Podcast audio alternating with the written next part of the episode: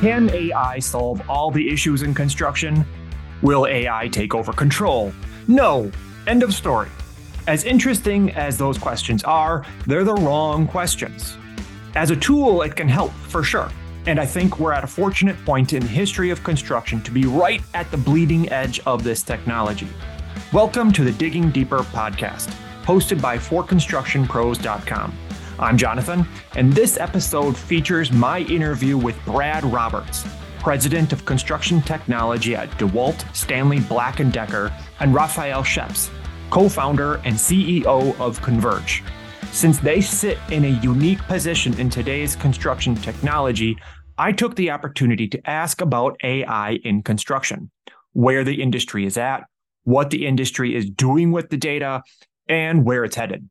Here's my interview. So, Converge and DeWalt have created a strategic partnership to help decarbonize construction through Concrete DNA, Converge's AI platform, uh, along with new wireless concrete sensor from DeWalt. Can you can you guys walk me through the partnership? What's happening there? Yeah, great question, Jonathan. Hey, uh, so De- DeWalt and Converge began working together just about a uh, year, year and a half ago.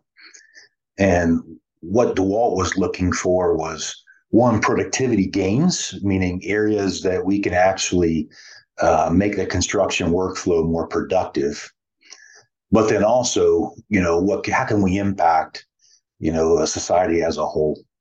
And so we found that in, in Converge being a partner that uh, allows us to help remove carbon gases in the concrete mixture with the cement uh, formulas it, it allows us to play in that area, but it also allows us to, through some technology, find out when we can get on the concrete and start doing work faster. And uh, that that uh, plays right along with all of our concrete tools and and other offerings we provide with, uh, you know, in the concrete space. Sure, Brad. Would you would you tell me how you found Converge? Like, it's it sounds like um like an odd place to be for DeWalt, to be honest. yeah, well, I mean, DeWalt, believe it or not, we are a technology-based company, right? So, oh yeah, we have people working in the background, uh, you know, within our concrete trade group that uh, was in contact with Converge a while ago, and uh, when I came into the organization, it actually got resurfaced when we started working on software solutions. Right, a lot of uh, Converge's advantage and capability comes out of their uh, leading software, if you will. And, and that's where we're starting to play. We're starting to work on work streams that go from design all the way through to the job site. And Converge is allowing us to to make that play, if you will, and solve that the work stream applications within concrete. Sure. And if I, if I, jump in there, I mean, Jonathan, what's really interesting is, I mean, DeWalt has a, a, suite of products that pretty much, you know, historically have hit every kind of part of the life cycle in concrete. Um, I mean, we're a UK based startup. We didn't really have a North American presence. Um, when I met some of the DeWalt team, we, I think, saw the synergy straight away between a lot of the DeWalt tools and then where DeWalt wanted to go from a digital strategy perspective around digitization. Um, and there was obviously sort of um, a lot of value in actually bringing that digital solution and sensor technology um, as a synergistic offering uh, with where DeWalt was going uh, which for us also um, meant you know uh, stepping into the North American markets, uh, which is certainly exciting from the the other side of the pond. You mentioned a startup. How when did you guys start um, coming into construction? When did you guys re- release and? Yeah, we, we've been around for eight years now, so we're, we're more of a oh. scale up startup, mm-hmm. um, but you know, forever a startup, right? Always innovating. Uh, but um, and and we were always. I mean, we we, started off. So I'm, I'm, a physicist by background, so I'm not not from construction. Um, but I uh, I knew a lot about sensors. Um, me and my co-founder were both physicists.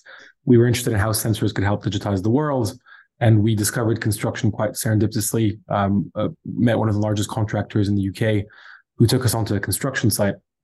Yeah, definitely. I mean, eight years ago now. Uh, and that's when we started realizing that you could apply sensors across construction. And if you could start digitizing what was really going on on job sites uh, by measuring it, you could really start optimizing efficiency and sustainability.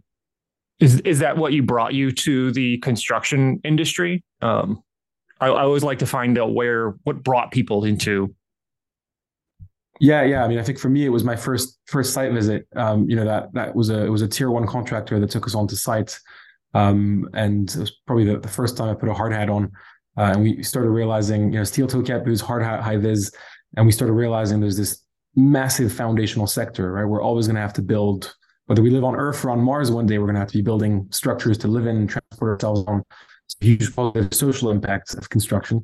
Um, but um, uh, from a digitization perspective, there was a, a, big opportunity to actually start digitizing and having an impact through digitization. Um, and that that's kind of certainly what what led me into construction. I mean, since then we have brought construction expertise as well. You know, I think we're a big believer in actually uh, meshing together construction and tech expertise. So I don't think we could have done it without civil engineers, structural engineers, concrete technologists who've who've also joined the team. Uh, and I'm sure Brad, I mean, you know, has a, I guess, a, a similar story coming from outside of construction into construction.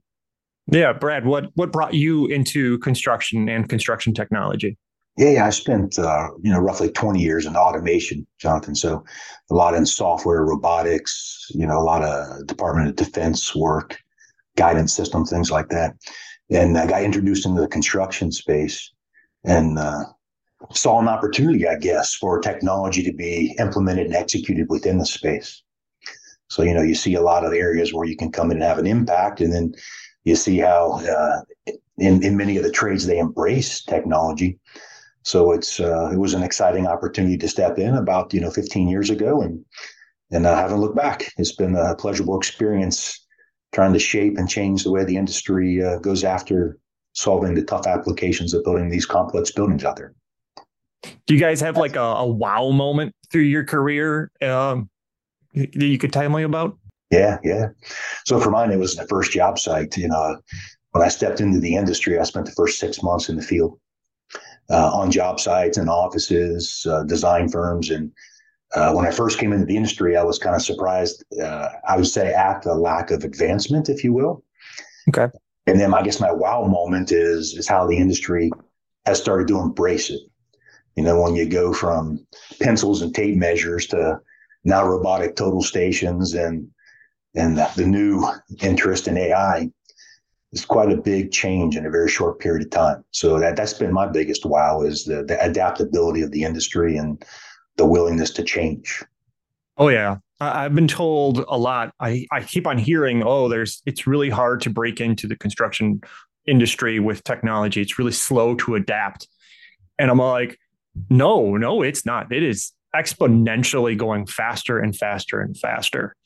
So uh, every day so far, every single time I hear about something new is now another wow moment for me. yeah. yeah Raphael, um, can you tell me about a wow moment in your career? Yeah, I think it really echoes what you just uh, what you both just said. Actually, um, you know, we were just starting out as a company. I think we were one or two years old, um, and we were doing a pilot with one of the biggest uh, metro uh, operators and builders um, uh, kind of globally. Um, and I remember it was meant to be a small scale pilot just to sort of test the sensors and the technology. Um, it was an overnight job. So actually, um, they were essentially replacing concrete underneath the tracks um, in sort of deep underground tunnels. Um, now we get to about 3, 4 a.m., and the project's realizing that um, if they rely on traditional methods, they're going to be delayed. Um, and that would cost them millions of lost customer minutes because you've got massive amounts of you know traffic going through those metro stations. Um, and uh, middle of the night, one of the the kind of engineers on the project calls up the chief engineer at the at the metro operator and goes, "We've got this new technology. You know, if we don't start relying on it, we're going to be losing millions of customer minutes. That's what they were measured on. Um, can we start relying on it?" And they said yes. Um, and to me, that was just like a, a great example of you know you've got this huge industry, but it's actually able to make changes um, quite quickly because it comes down to, to a human question as well, right? And and and you've got people out there in the industry really willing to drive a change because they've they you know they want to make an impact and they want to be be building as as efficiently and sustainably as possible. And I do want to talk um, about the technology um, at hand right now. So, uh, what makes the DeWalt sensor and Converge's concrete DNA platform unique from other concrete sensors? What what data is being captured, and how can contractors use that to their benefit? Yeah, happy to happy to sort of pick that up from a, kind of a technical perspective. Um, I mean, ultimately, it's all about what we do with the, the data, right? So, Jonathan, there's there's lots of um, uh, sensors uh, out there. I mean, the maturity method as a method has been out, around since the 50s, right? People have used thermocouples in the industry to start trying to monitor their concrete. In many ways, it's a it's an old method, but it's new technology. Um, it used to be clunky to do this because you had wires everywhere. Um, and you'd have to sort of manage data loggers, and it was very manual for the engineers, and they required quite a lot of technical expertise. Um, so in some respects, I, I, guess the first step was to make it really s- simple to use. Um, you know, from a technology perspective, make the tech seamless. Um, engineers on site are super busy. Um, they they don't um, you know have much time, and actually, if you can help enable them uh, by providing them tools that that work every time, um, that that's actually uh, huge. But then beyond that is what do you actually start doing with that data? Um, and so, you know, one of the unique things we do, for example, is we're able to link the sensor data into the BIM model. Um, and so you can start creating a, a real digital twin of concreting, um, uh, whether it's a BIM model or, or kind of broadly a, a drawing or the geometry uh, of an element that starts to contextualize the sensor data. Um, uh, and uh, yeah, so that's actually something that's quite unique in the system. And we're able to start using that data to provide um, insights and analytics on what's really going on on your job site. Um, so think, you know, how long is it taking me to to complete a cycle? Am I actually hitting the kind of target cycles? So it's really about that that data piece, that digital layer that sits on top of the sensor. Um, I mean, at the hardware layer, there's a bunch of other uh, areas in which in which the sensor you know differentiates, um, and um, and you know, kind of eight, eight, years of of getting this sort of used um, across loads of different types of job sites. I mean, I think we've been exposed to anything from nuclear to high rise to you know rail, um, and so the technology's certainly been uh, been battle tested as well. And, and what it does for us, Jonathan, is it provides us again this uh, more seamless solution from design all the way through to execution on a job site. So it's a piece of that work stream in concrete. So we've got Converge on the hey, when you go to pour, how does it work? Have you have the right mixture? Do you have the right solution there in order to get on the concrete and work as fast as possible? But we also have other solutions that work on hey, is my form work in the right place? Do I need to fix it or do I need to move my precast and embeds before I actually pour the concrete? So that's again part of that uh, on the job site productivity play we have. And then again, we have the tools downstream to say, hey, I got to put a hole in it because I, you know, I didn't put an embed in the right place or I wanted to post install my anchoring or my, my, uh, my solutions for hanging. And then we get into some service capabilities. So the goal is to to have the person enter our platform at the beginning and take it all the way to the job site and have nice data transfer from beginning to end. So they know what they're doing why they're doing it. They know what materials they need in order to do the work. And then they can continue to monitor downstream the lifecycle management of the building based on the work that was already done. And converge is going to play a big part in that data flow from beginning to end in that work stream for concrete for us Sure. I, I would imagine uh, that there'd be potentially millions of factors involved with concrete alone. Um, about how many data points does Converge's AI need to analyze? How many data points is in the database? Yeah, no, I mean that's it's a really good question, Jonathan. Um, I, I, don't have an exact number off the top of my head, but uh, I know it's certainly in the tens of millions, and it might be in the hundreds of millions of data points at this point on the behavior of um, you know different concrete pours, different geographies, different types of mixes, um, and and different types of elements as well, right? From slabs to rafts to uh, pile caps to cores uh, to to columns. So you, you've got kind of like a really wide and broad data set um, that that we've kind of been able to collect. And I, I mean, what's really exciting about working with DeWalt is ultimately uh, together we're able to actually kind of further commercialize this, get exposure to an even broader um, set of construction conditions, which increases the predictive power of the system, uh, and then ultimately the value delivered to the industry. Sure. Do they like com- communicate with the rest of the the the, DeWalt platform, like with that, as Brad was explaining? Yeah, so we're not there yet. We're actually getting out okay. of the gate here, Jonathan. And uh, once we get the solution out into the market and start to expand then we'll work on the, the integration of the, the platform into our software suite. Sure. I'm, al- I'm always thinking like 10 years in advance. Good for you. That's the way you should be thinking, right? That's how you move the industry. yeah. and, I, I, I, Jonathan, just to add to that, I mean, you know, we're big believers of open and interoperable. Like ultimately, um, construction is, is, a, is a really complex industry. Um, I think that's one of the reasons actually technology's you know um, been difficult to implement in construction. It's not because of the lack of willingness. The willingness is there. It, it, it's the it's a really challenging environment, right? Um, you know, you, you, have a variable product in a variable environment. Uh, ultimately, that you're, you're kind of trying to build. Um, and so the only way um, of getting technology to work is to have you know different pieces built by different people and then integrate them together. Um, so yeah, open and interoperable is key. Sure. What, one of the big stories out there is always um, environmental impacts and sustainability. Um, how can the DeWalt sensor and concrete DNA help reduce embodied carbon emissions? And, and what role does AI play in reducing construction the construction industry's environmental impact? Yeah, so, so I mean, cement, um, concrete and cement represents about eight percent of global carbon, um, which you know is huge. I mean, to give you an order of magnitude, that's three times as much as aviation, um, as the entire aviation industry globally. Um, ultimately, that's because of the the cement production process. So when you're producing cement, you've got to take limestone, you put it in a kiln, you've got to heat that limestone to several thousand degrees. Um, that's uh, often done with coal, actually. So there's a, a lot of emissions at, at, that point in the process, just because of the energy required. Um, and then the process itself releases CO2. Um, you, you're basically going from limestone to, to calcium oxide and CO2. So super carbon intensive um, from a production perspective.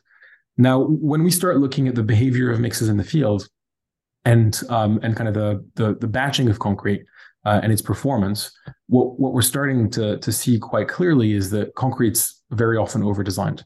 Um, you've got excess cement um, in concrete uh, that doesn't really need to be there. Uh, we do it because we want to be safe, right? Ultimately, we want to make sure we've we've dosed the right amount. Um, if you start measuring the behavior of concrete in the field, you can create a feedback loop. You're able to say, hey, I know how that concrete actually behaves in the field. And that means I can look to optimize the formulation.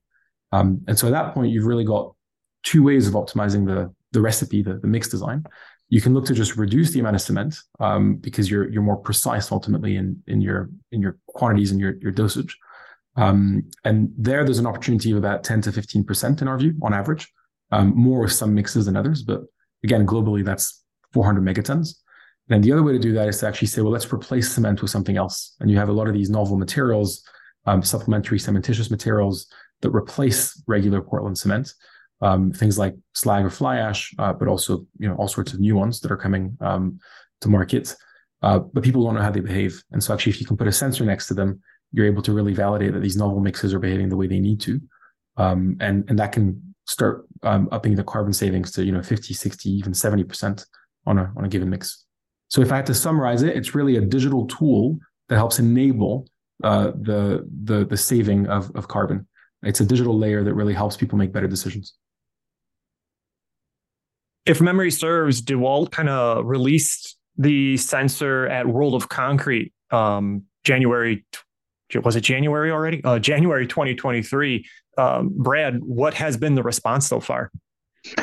Yeah, so that was our, our soft launch at World of Concrete, and we're uh-huh. just starting to get the product into the market uh, this month, as a matter of fact.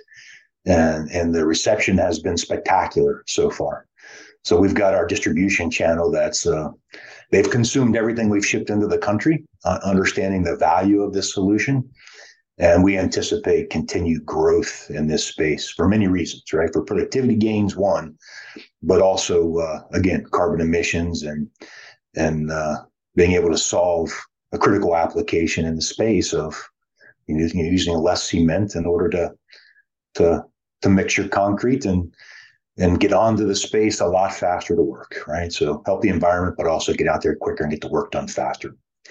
And I and again, I don't have the the facts in my head, Jonathan, but but the, the one place that that you can make up time on a project is in the concrete work, once the concrete's down, you only lose time. And so this is an area we really want to target when we go after the construction workflows where we can actually reduce time to deliver the the end product of the building. Sure, sure. I think uh, we we were talking about it just a little bit about how AI and technology is getting integrated and more and more into construction technology. Um, technologically speaking, when you're speaking with contractors and going out into the field, where do you kind of see the construction industry sits to with AI today? It's a lot of activity. recently. I just spent uh, a couple of days out of the VC in Silicon Valley, and you know, it's got the limited partners in the group, and every single one of them has either their own internal VC fund or is working with startups to figure out how they can leverage AI, you know, either to put together their solution or to make their solution more productive or to work with others in making their solution better. So we're seeing it impact design. There's a couple startups out there actually doing automated design. You know, I want to, you know, design me a seven-story building with the first two floors multi-use, the next five residential. I want the exterior brick, and uh, you know, it's got to fit in this space in this height and it'll actually create a BIM model of the building using AI. So we're seeing oh, advancements in that area all the way through to, you know, language models, being able to ascertain specs off of drawings and and being able to, you know, create spec books or down into uh, bid and estimation where they can start to make their bids more accurate. They can uh, improve their estimation and win ratio based on some of the learnings from the data. You know, it's it's really becoming a, a thing of the future and actually the thing of the now. And the challenge, and I think Raphael can get into a little bit of the challenge because he's executed some of this. The challenge is actually the data.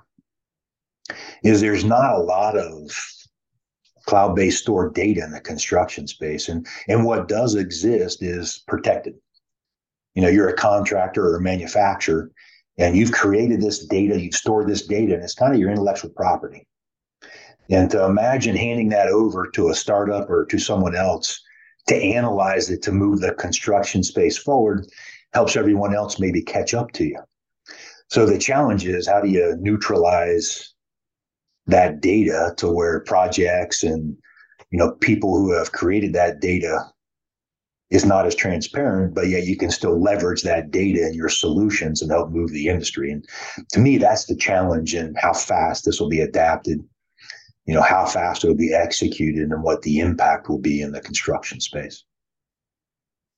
Raphael, can you talk to those challenges about the data, about collecting all the data, about the tens of millions of data points that you have?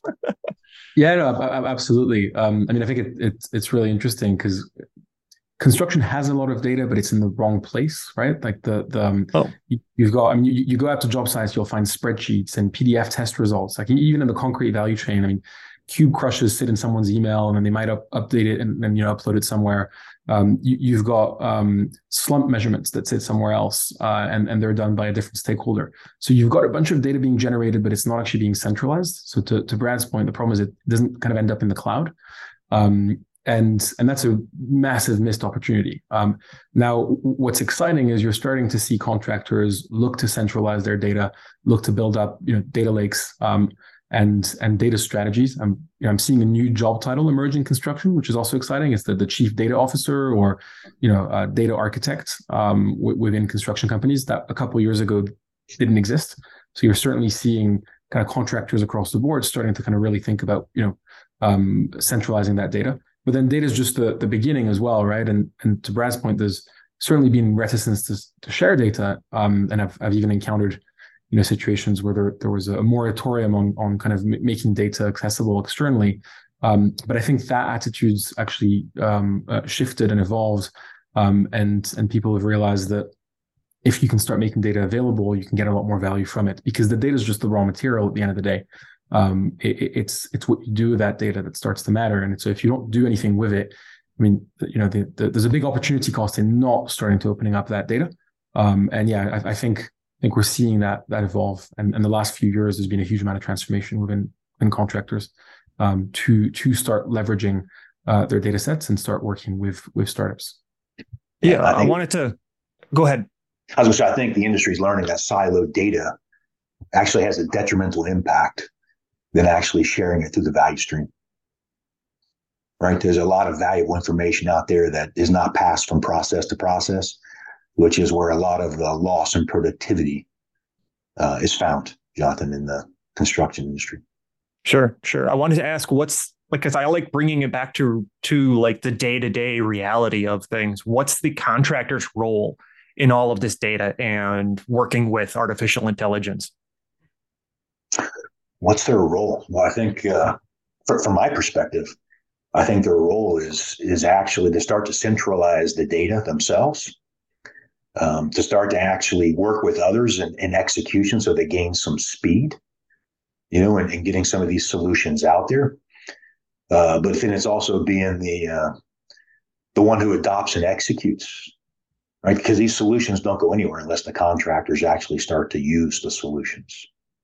And how much good tech has has been produced that that uh, has not been successful based on uh, an adoption rate that maybe wasn't as high or the industry wasn't as comfortable to, you know, grab it and, and use it in the workspace. So for me, it's it's remove some of the silos around the data. It start to leverage that data and solutions that can be executed in the field, and then the work on higher adoption rates, which will solve many problems. I mean, the, you know, as we know, there's a labor shortage out there, and there is a need for tech to to help people to become more productive on the job site.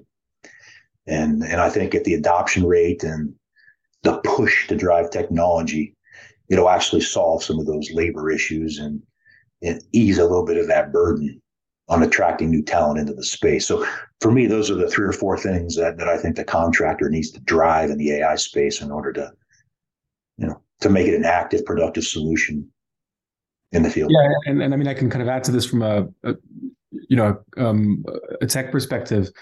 That that centralization piece. I mean, the, the contractor is really the the only stakeholder, or maybe the contractor and the and the ultimate client that can drive that.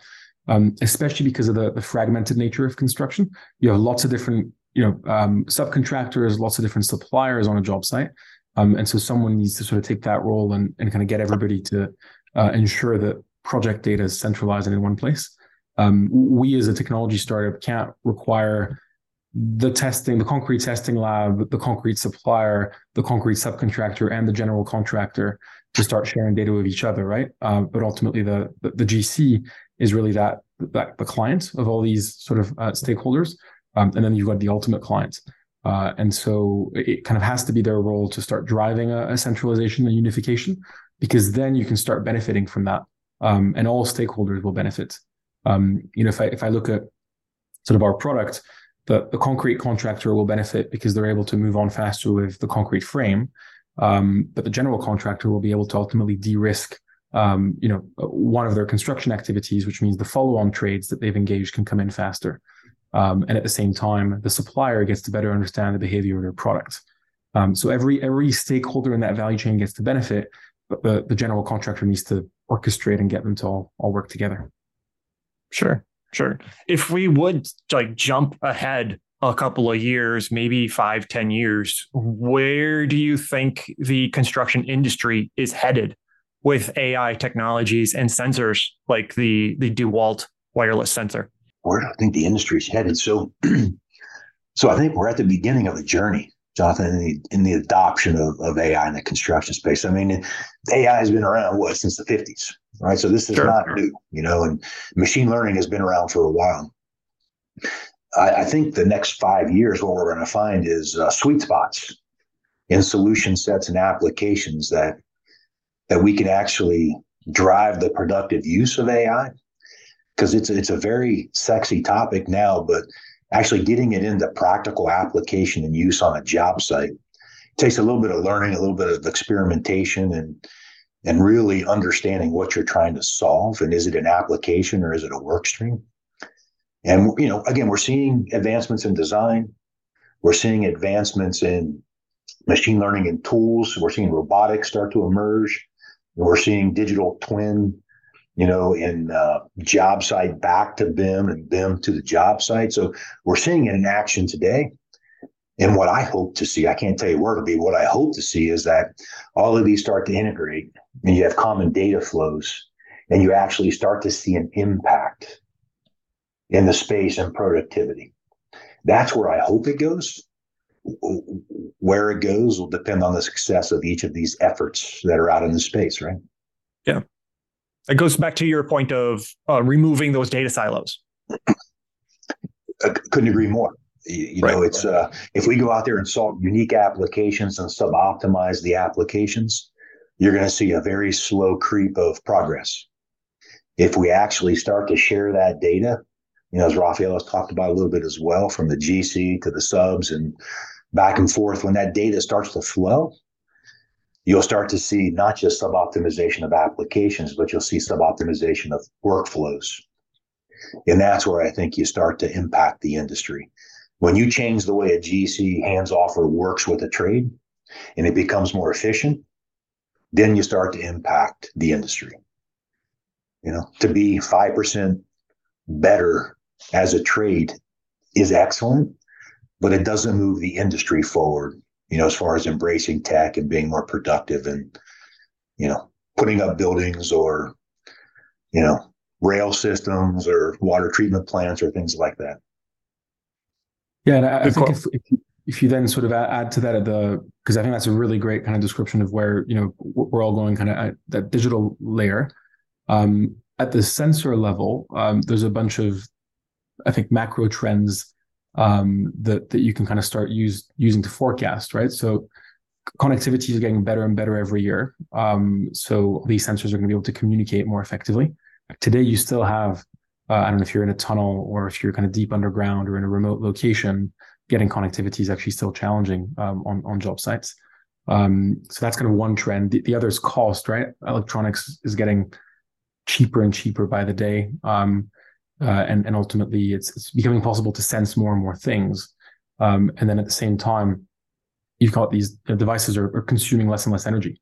So it's suddenly possible to measure more stuff, use less energy to do so, and get that data centralized. So actually, you'll start seeing sensors become the way we measure what's being done, uh, where things are, um, how materials are behaving.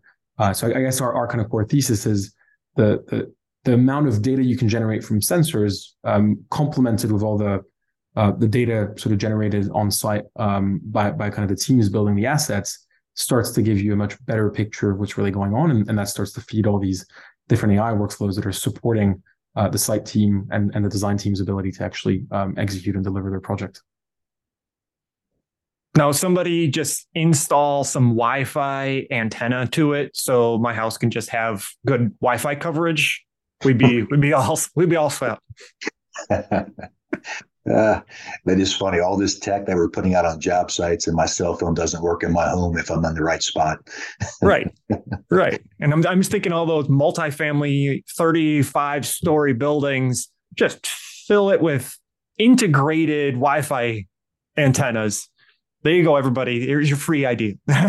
hey, we, we have those solutions. What do you mean free idea? We've got gateways where we, we connect in our asset management solution, Jonathan. We go Perfect. out and uh, help you find your your stuff on a job site. It's all good. Yeah, it's just like just like find my phone. Where, exactly. where did my phone go? I left my keys someplace. Find it. Yeah, I mean, there, there's technology in the AR VR side as well that we haven't yeah. talked about today. But you know, you put those gateway nodes out there and and and and they've got augmented reality that can help you install things on a job site, but it can also walk you through what the installation process is, as well as because you have the gateways, where are the proper tools in order to get it done. So again, those work streams are starting to tie together, which is I think where the value is of okay, I've got my Google lens on, if you will, and uh, I click a couple buttons and it says, hey, here's your installation guide. Okay, here's all the tools you need, and one's on the third floor in this gang box, and one's on the first floor in this gang box. And oh, by the way, here's the the task that you need to perform. And so we're we're starting to see some of that technology creep into the job site that, again, will have will have an impact. Great, great. Before we um before uh, end of this episode. Um, and thank you very much for speaking with me and taking your time. Um, do you have any any final thoughts for the construction professionals out there? What an exciting time to be in the space. know, we're seeing uh, an acceleration, you know, of adoption of technology in the construction space. We're seeing a shift in the workforce, meaning a, uh, a lot of the the younger generation is getting excited about construction which uh, is very cool to see, if you will. And so it's a pivotal point and an inflection point, if you will, in my mind in the construction space is we're we're evolving, we're moving towards technology, we're we're starting to actually execute with leading edge tech on a job site, which 15 years ago, I don't know anybody would have sat down and said, wow, AI is going to be active on a job site. Definitely. So now the question is, what's it going to be in five to 10 years? What's what's new? What's going to evolve? What's going to be out there on a job site? Yeah, yeah. Oh, it's a very it's a very exciting time to be in the construction space. You know, technology's creeping into the job sites. It's being embraced. Uh, the younger generation is is getting excited about the construction space, which is which is very very cool, very nice to see. And uh, you know, if you look at the advancements in the last 15 years, uh, it's been spectacular. I can only imagine what the next 10 years are going to look like with, you know, AI, start, AI starting to have an impact and being used in the field, with robotics coming into the space, with, you know, uh, not replacing the workforce, but actually supplementing and working alongside the workforce, uh, which is a really cool work environment to, to be in. And some of the buildings and and structures that are being uh, uh, put in out there are just fabulous. I mean, things that we we could not have built 15 years ago are now commonplace. You know, look at that Apple campus. It, you know, it's it's an outstanding structure that would have been very complex to build without some of the technology we have in the construction space today. So a very exciting time. Looking forward to seeing where it heads.